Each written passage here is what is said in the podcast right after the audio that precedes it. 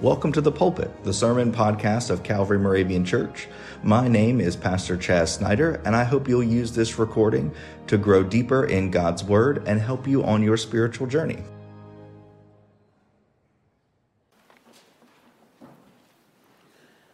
Our Old Testament reading today is from Psalm 118, verses 1 through 2. Oh, give thanks to the Lord, for he is good. His steadfast love endures forever. Let Israel say, His steadfast love endures forever. Verses 19 through 29. Open to me the gates of righteousness, that I may enter through them and give thanks to the Lord. This is the gate of the Lord, and the righteous shall enter through it. I thank thee that thou hast answered me and hast become my salvation.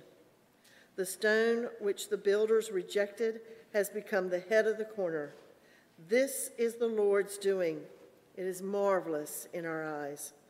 This is the day which the Lord has made. Let us rejoice and be glad in it. Save us, we beseech thee, O Lord.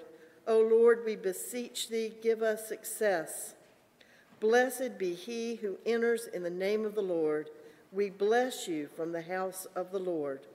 The Lord is God, and he has given us light. Bind the festal procession with branches up to the horns of the altar. Thou art my God, and I will give thanks to thee. Thou art my God, I will extol thee. Oh, give thanks to the Lord, for he is good for his steadfast love endures forever. Please stand for the reading of the gospel.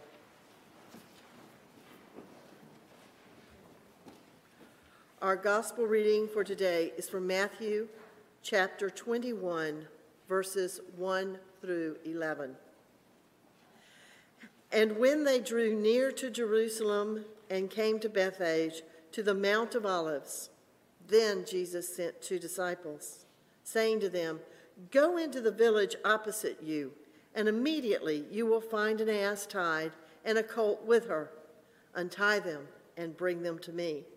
If anyone says anything to you, you shall say, The Lord has need of them, and he will send them immediately.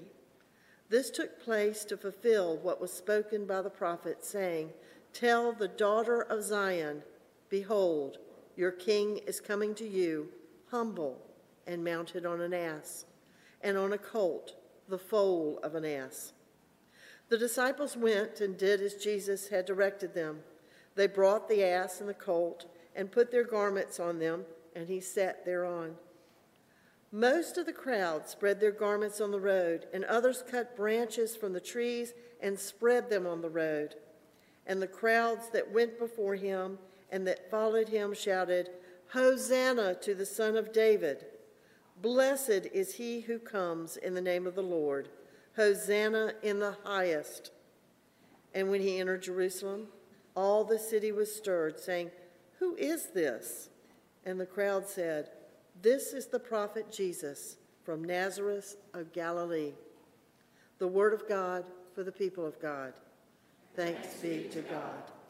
You may be seated.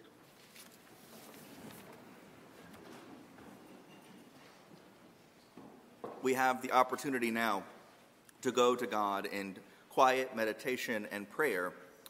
And as we pray this morning, I'll leave a time of silence in between each of the petitions for all of us to pray together. So let us go to God in prayer.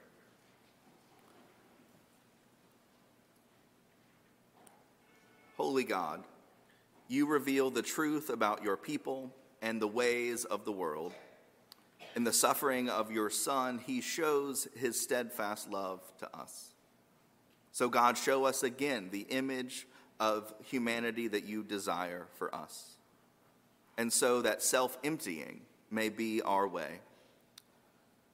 God, you came to us humbly, riding on a donkey and proclaiming a message of grace and peace. So, God, we bring our prayers and petitions to you this morning. We pray that Christians hear and share the word of God as your disciples.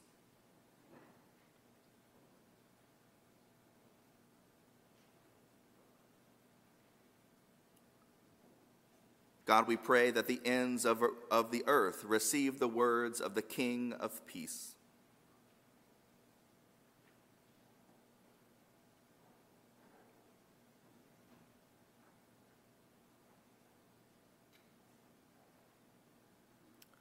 God, we pray that all leaders of church and of state prefer humble service to empty power.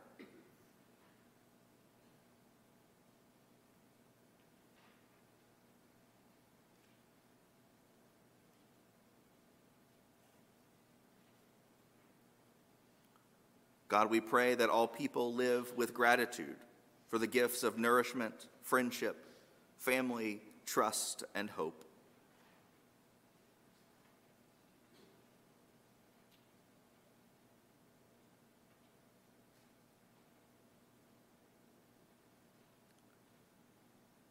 And God, we pray for all of those who are close to us, friends and family, who are in need of prayers for healing of mind, body, soul, or spirit, or who need you in their time of need.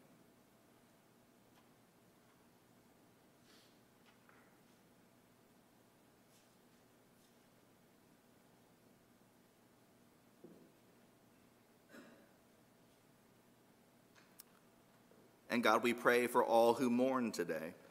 May they be comforted, and may we all hope to greet Jesus once again when he comes again.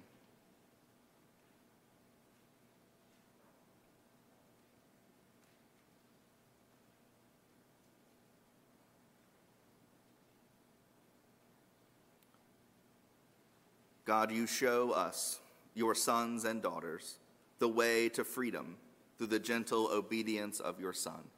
So now, as we turn to your word, open our hearts and minds to what you are speaking to us today.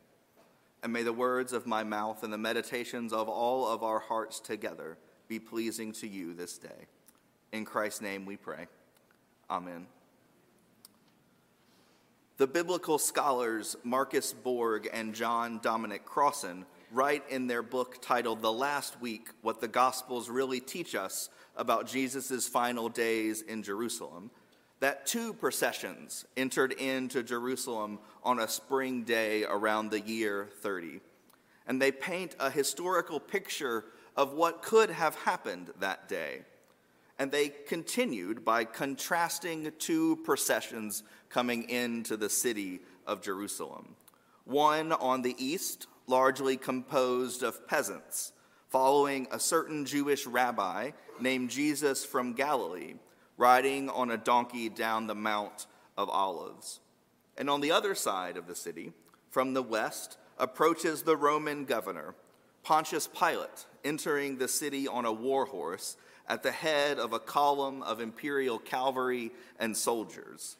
He has come from Caesarea Maritima from the for the purpose of maintaining law and order during the potentially tumultuous days following the festival of the Jewish Passover. Jesus' procession proclaimed the kingdom of God, the authors note, while, while Pilate's proclaimed the power of empire, thereby embodying the central conflict of that week which led to Jesus' crucifixion. This Roman procession laid out by Borg and Crossan is an imaginary historical reconstruction based on non biblical sources. But what it does is it really draws our attention to the social and political dimension of what was going on when Jesus enters into Jerusalem on that Palm Sunday. You see, Jesus was walking into a city made tense by the heightening crowds. As many as 200,000 pilgrims would have been crowding into the holy city, which was used to maybe about 40,000 regular inhabitants. So you can imagine a city packed full of people not particularly happy that the Roman government is there. And this portrait stands perhaps in contrast to what we normally think of on this day. We might wonder why these crowds are gathered, getting excited about Jesus entering the city that will crucify him in less than a week's time. Matthew even attests that when Jesus enters Jerusalem, the whole city was in turmoil, he says in verse 10, using a strong Greek word there that means shaken or trembled, literally like an earthquake. The word Matthew uses here is the root word for seismic. So you can imagine being in a crowd so big that you can almost feel the vibrations of it. Think of a sporting event, perhaps, or a concert maybe that you have attended where you can feel the size of that crowd in your bones. And, and they answer a question, this crowd. The question that is asked, Who is this? And Matthew reports that the crowd's answer was, This is the prophet Jesus from Nazareth in Galilee. And this answer is highlighted by Matthew quoting the prophecy of Zechariah, in which the triumphant king's coming is portrayed as a peaceful monarch, humble and riding on a donkey, on a colt, the foal of a donkey, who will cut off the chariot from Ephraim and the war horse from Jerusalem. You see, we hear another reference that Jesus entering into the city of Jerusalem, he is coming in as a different kind of king, coming in on a very different kind of procession than Pilate across town. And this prophetic contrast between the donkey and the war horse only serves to heighten the irony of Jesus' non-violent procession into this city. The welcoming crowd had access only to their cloaks and branches they cut from trees, only what they had on them and the trees around them. And this is what they used to carpet his way as they marked his parade with shouts of Hosanna, the son of David. And Hosanna is one of those rare words in the Gospels that is kept untranslated in most English, English translations. And the word Hosanna here is connected with Jesus' procession into Jerusalem. The word literally means, Save us, I pray, or help us, I pray. We heard those same words from our psalm reading just a moment ago. A cry that has become the exclamation of Palm Sunday Hosanna, Jesus, save us, help us. And this word would have been very familiar to the Jewish people as a part of their liturgy, used in the worship which was accompanying the waving of branches at the Feast of the Tabernacles. And their cry for help were going out to this humble Jesus riding on a donkey, not the mighty war horse of Pilate. A good reminder for us today on what powers to trust when we, when we, we seek to solve the problems of our world. The composer, Delores Dufner, has written a hymn that has become widely sung at the end of the liturgical year on Reign of Christ Sunday, but I think it's equally appropriate today. It goes like this O Christ, what can it mean for us to claim you as our King? What royal face has, have you revealed, whose praise the church would sing, aspiring not to glory's height, to power, wealth, and fame? You walked a different, lowly, another's will, your aim. And that hymn's opening question is at the heart of our Palm Sunday text today. What does it mean for us to claim Jesus as king. Just who is this prophet from Nazareth in Galilee? It will take the events of, ne- of this coming week to fully answer that question. But a good start to the answering the question of who is this Jesus of Nazareth coming into Jerusalem is implicit in the crowds shouting, Hosanna. He is the one who can save.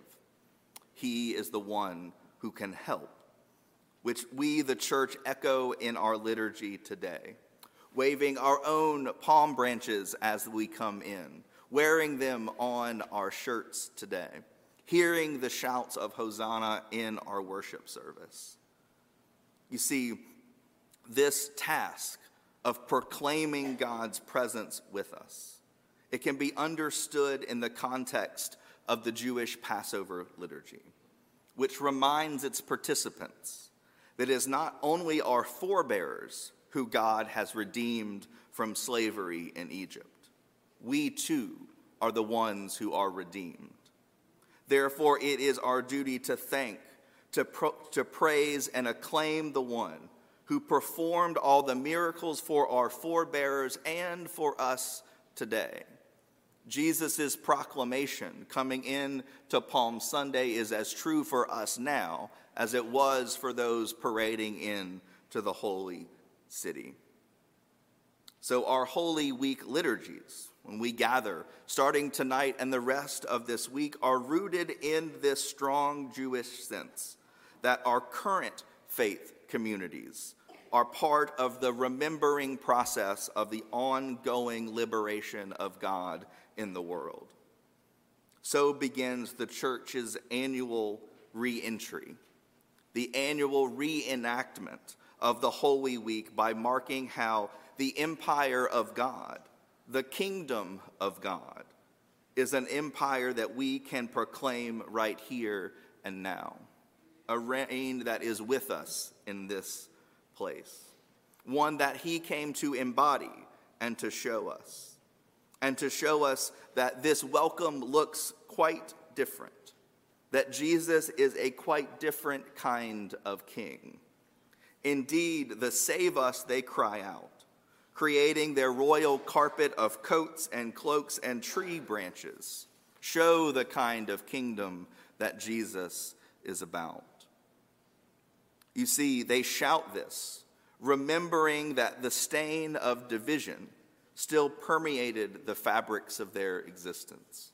You see, those standing waiting for Jesus to come into the city of Jerusalem knew well the powers of the Roman Empire upon them and its thwarting ability to live in peace and the threatening of their collective well being. So, almost intrinsically, these shouts of Hosanna escaped their lips. Save us, help us. So these words, they heighten our Lenten commitment to self examination and reflection and how we live together, how peace and reconciliation become possible in our world today. And this happens. This happens when common folk with uncommon courage oppose the practices and policies of exclusion and division. The one who comes in the name of the Lord is who we follow. And we can look back at history, replete with the stories of common people who have recognized we are able to accomplish more together than we can alone. Stories that we might reclaim as we continue this Lenten journey.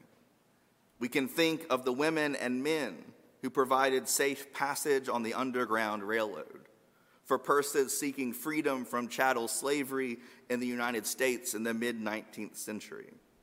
We can remember Dietrich Bonhoeffer and the others of the Confessing Church in the 1930s who took a def- definitive stance that their loyalties were to Jesus as Lord, not to Hitler and the Nazis. We can think of the youth in South Africa who stood against apartheid and formed the African National Congress Youth League in 1944 under the leadership of Nelson Mandela, envisioning a world in which racial domination would no longer exist. And many others join these exemplars of uncommon courage of common people. We can think of the over 250,000 men, women, and children from diverse racial, ethnic, social, and religious backgrounds who gathered on the U.S. Capitol on August 28, 1963, anchored in an abiding faith in God's gift of justice and human dignity. Like those who walked that dusty road of Jerusalem with Jesus, many of them taking the pilgrimage at great personal risk. Yet they marched to condemn the systemic oppressive laws that divided a nation. And at the conclusion of his now famous I Have a Dream speech, the Reverend Dr. Martin Luther King Jr. articulated his dream of a people united in a world which justice would become the normative expression of human relationships.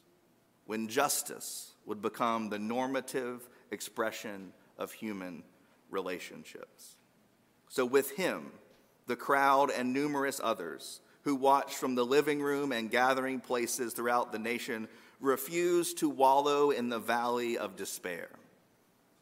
Something we can continue to take heart in today.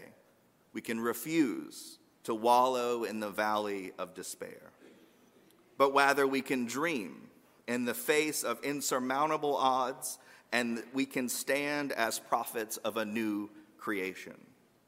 You see, we remember these stories and the stories of many others because we can take courage that when common folk with uncommon courage can accomplish great things. For after all, Jesus' followers possessed no formal authority to change the world. They were not given special titles or special dispensations from Jesus. Their titles were only neighbor and friend, only stranger and distant traveler. Children and adults marched into the city gates of Jerusalem in opposition to Pilate on the other side of town. They marched with Jesus to contest the exclusionary practices that so long had defined their existence. So, when asked, Who is this? we can reply with the crowds This is the prophet Jesus from Nazareth in Galilee. And later on, in chapter 40, 46, Matthew says that the religious leaders were disturbed by this event. But Matthew doesn't tell us quite why. Perhaps because the fervor of the moment forecasted a time when common folk standing on the side of justice would become a recurrent theme in the world. Maybe they were concerned that people would begin to sense their own deep yearning for a just and life affirming existence. Perhaps the image of Jesus as a prophet invites us in this moment, in this liturgical moment, to embody peace and reconciliation as an ongoing practice and to stand boldly with the one who comes in the name of the Lord. So as we depart today, remember that we are a part of the crowds that shout, Hosanna, that shout, Help us. And may we be that help to others. May we be the presence of Christ to one another. May we stand defiant to a world that often works against peace. May we do something as audacious as place flowers on a cross making beautiful an instrument of death and destruction, an act of proclaiming peace in the face of a world who often resists it. Let us pray. God, we thank you for the gift of being peacemakers, that as we stand with you on Palm Sunday, may we stand as those who bring about your kingdom on earth so be with us as we journey this holy week, as we come with you to the cross and empty tomb. In the name of Christ we pray. Amen.